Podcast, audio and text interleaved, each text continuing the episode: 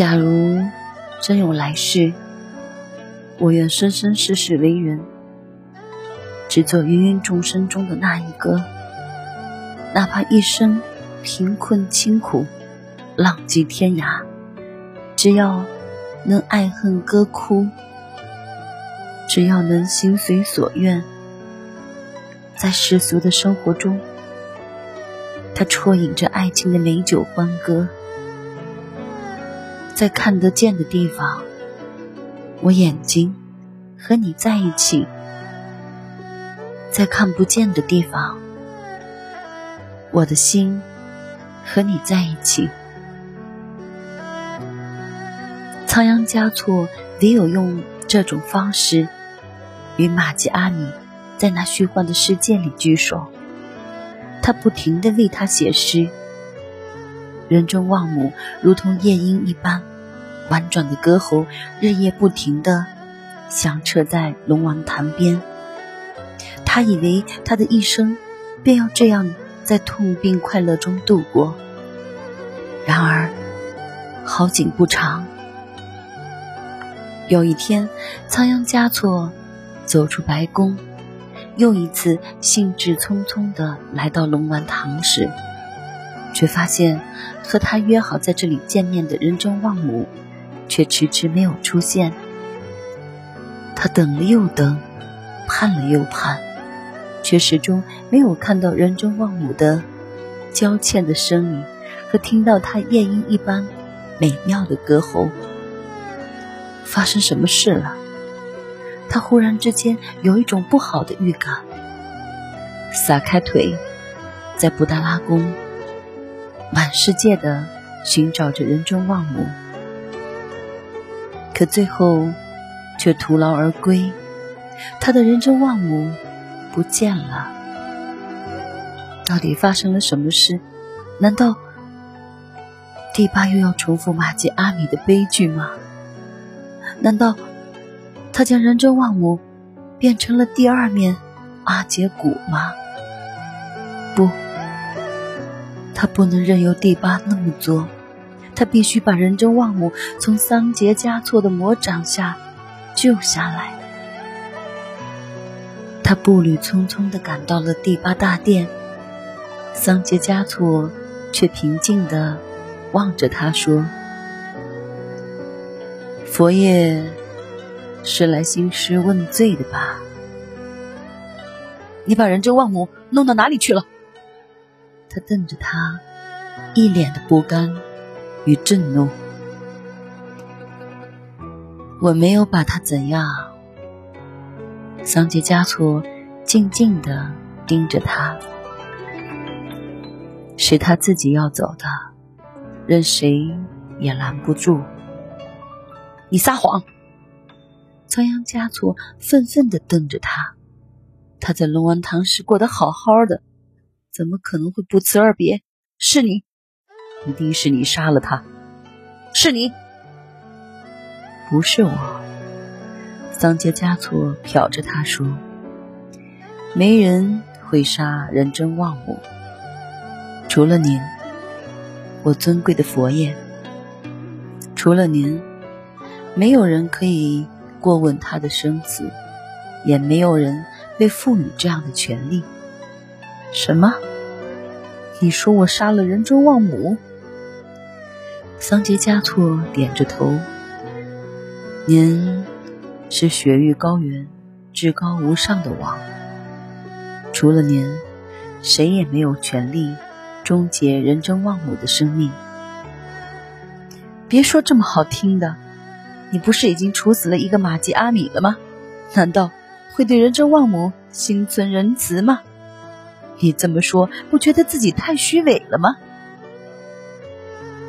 我说过，我没有杀人真旺母，他只是远离了这里，远离了布达拉宫，远离了拉萨，也远离了您，远离了这里一切一切的是非，远离拉萨。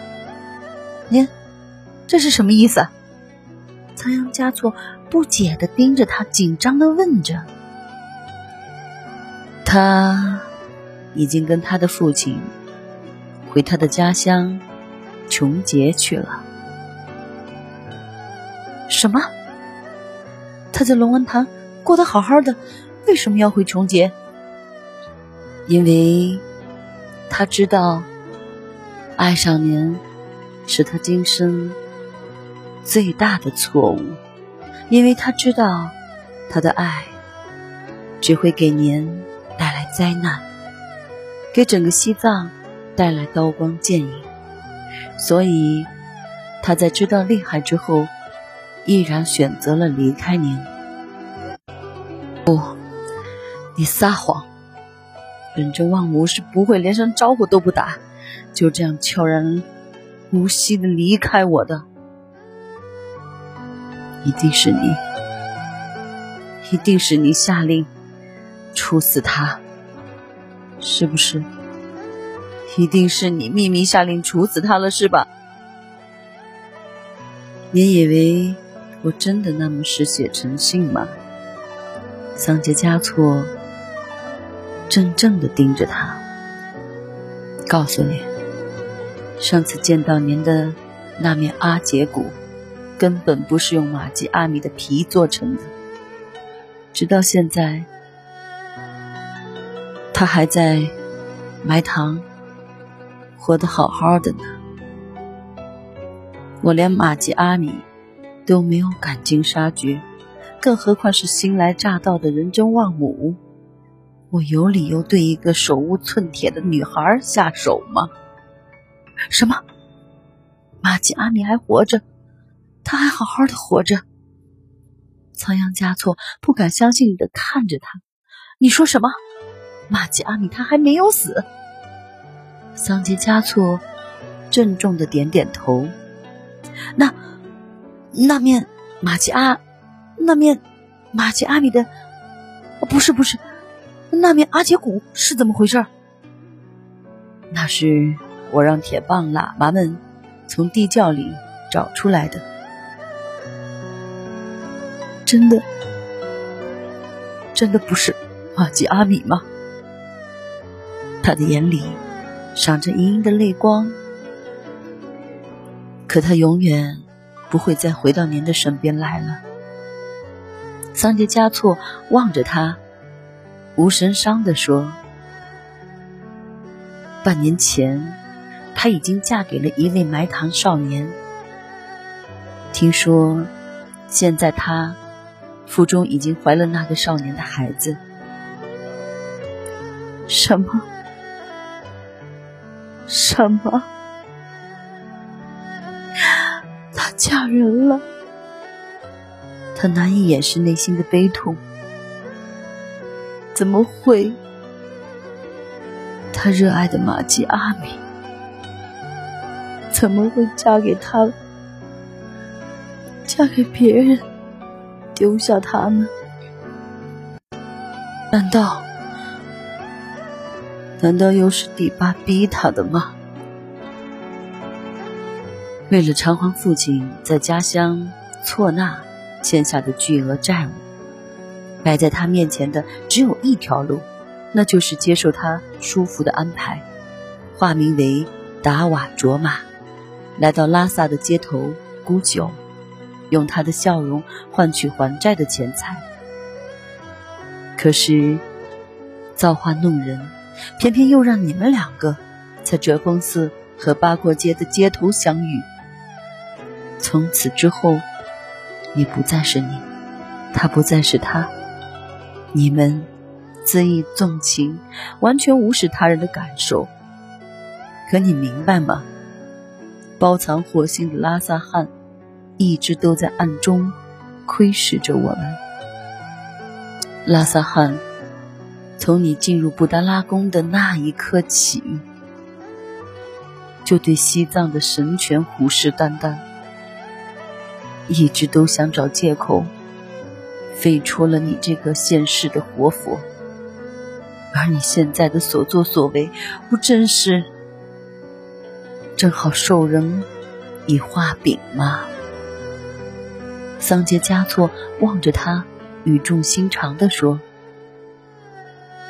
我不能任由你那样继续胡作非为，因为你代表的不仅仅是你一个人，你还代表了整个西藏，整座布达拉宫，还有所有的喇嘛，所有的藏民，包括我在内，我们的命运都和你的命运牢牢的维系在一起。一旦您遭受了拉藏汗恶毒流言的攻击，那么可想而知，西藏将会陷入万劫不复之中，你和我终将引火自焚，死无全尸。可可那又和我有什么关系？和玛吉阿米又有什么关系？我说过，我说过，我根本不想去做什么活佛，一天也不想。可你已经做了，这是容不得你来抉择的，是佛祖指引我找到您，五世达赖的转世，也是西藏万万千千的百姓选择了您。作为高居神堂之上的活佛，您的一言一行，从一开始就不只是您一个人的事情。您做任何事情之前，都得三思而后行，都得设身处地的替您的百姓想一想。您是属于西藏的，是布达拉宫的希望。为了子民的幸福和西藏的安定，牺牲你和玛吉阿米的爱情，又算得了什么？可是，你知道。我多么爱玛吉阿米吗？没有他，我的生命便失去了阳光和养分；没有他，我根本就做不好这个活佛。做不好，也得装作做得好。桑杰嘉措目光如炬地盯着他。从现在开始，我尊贵的佛眼。您就把玛吉阿米和仁真旺姆从您的脑海中彻底抹去吧。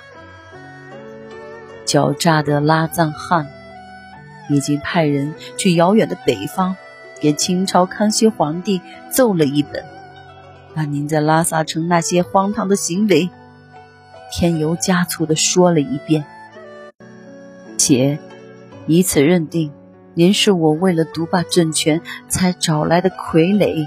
贾达赖要求清朝皇帝出面废黜您的达赖之位，已经到了这个时候了，难道您还不曾有所醒悟吗？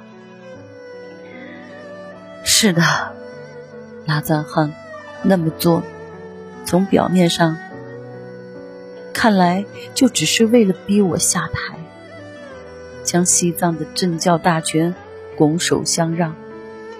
可您有没有仔细的想过，一旦让拉藏汗的阴谋得逞，西藏的百姓将会再次陷入水深火热的世界之中？难道您，难道就因为您自己的一己之爱，就要用数以千万的百姓的生命和鲜血来作为代价吗？如果。如果这就是您孜孜寻求爱情的结果，那您就不觉得这代价太沉重了吗？桑杰嘉措叹了口气，忘了他们吧。您是整个西藏的希望，您是我桑杰嘉措的希望。您发生任何傻事。都会牵一发而动全局。就算为了西藏的民众，为了您远在家乡的阿妈，还有即将为人母的玛吉阿米，为了成全您而离您而去的仁真旺姆，您都不该再这样任性下去了。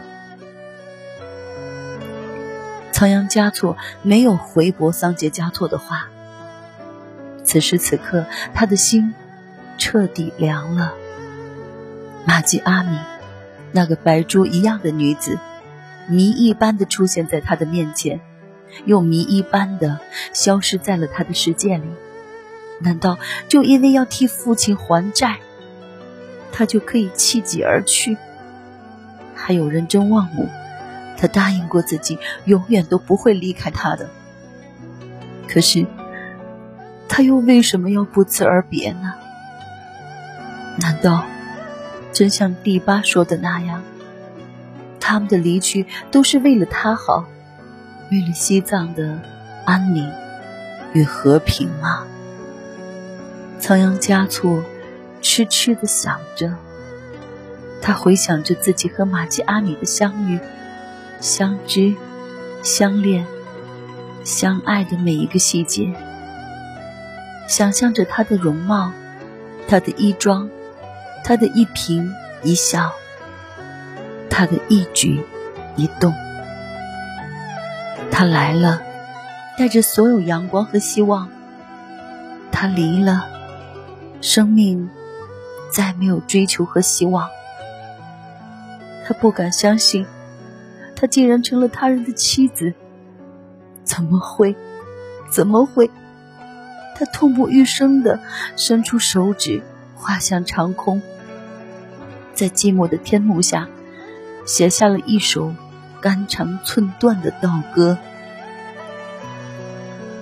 你着仙人不易寻。前朝遇我，误成群。无端又被卢桑夺，一入侯门，似海生。从此之后，仓央嘉措远离了龙潭湖，整日整夜闭门不出，茶饭不思，很快就病倒在了床榻边。在昏迷的几天几夜中，他不停地念着玛吉阿米和仁真旺姆的名字。他一直不知道仁真旺姆为什么会突然的离他而去。原来，拉萨三大寺的僧人们在知道仓央嘉措爱上这个女子之后，生怕他因此再次沉沦，落入万劫不复的地步，于是他们邀来仁真旺姆推心置腹的。谈了一次，并且直言不讳地指出他和仓央嘉措相恋将会产生的可怕后果。这场无果的恋爱，非但会坐实仓央嘉措被拉赞汗指认为假达赖的口舌，而且还会给他带来杀身之祸。杀身之祸，他那纯洁的如同雪花的爱情。会给仓央嘉措带来无妄之灾吗？仁真旺姆被吓坏了，他生怕自己的爱会给仓央嘉措带来无尽的灾难。为了他的安全，为了他的名誉，他含着热泪向众喇嘛发誓：今生今世再也不会跟他见面。如违此言，当遭五雷轰顶。仁真旺姆就这样选择了离开。就在那天晚上，他坐上远去的马车，和他的家人一起远远离开了拉萨，一路西行，去向那个第八为他指定的去处，一个对他来说还是未知世界的日喀则。在遥远的日喀则，仁真旺姆忍受着当地生活习惯上的巨大差异和水土不服的折磨。每天都在苦苦思念着远方圣山上的仓央嘉措，但终其一生，他也只是把这份难分难舍的爱默默搁在心间，没有再向任何人提起。而在遥远的另一端，当仓央嘉措从第八口中得知仁真旺姆已经去了西方的日喀则后，于是，他在他们曾经把臂共游的龙王潭，写下了一首情意绵绵的诗章：“我与伊人本一家，情缘虽尽，莫自嗟。清明过了，春归去。借见狂风，恋落花，以纪念他和仁真忘母那段早逝夭折了的恋情。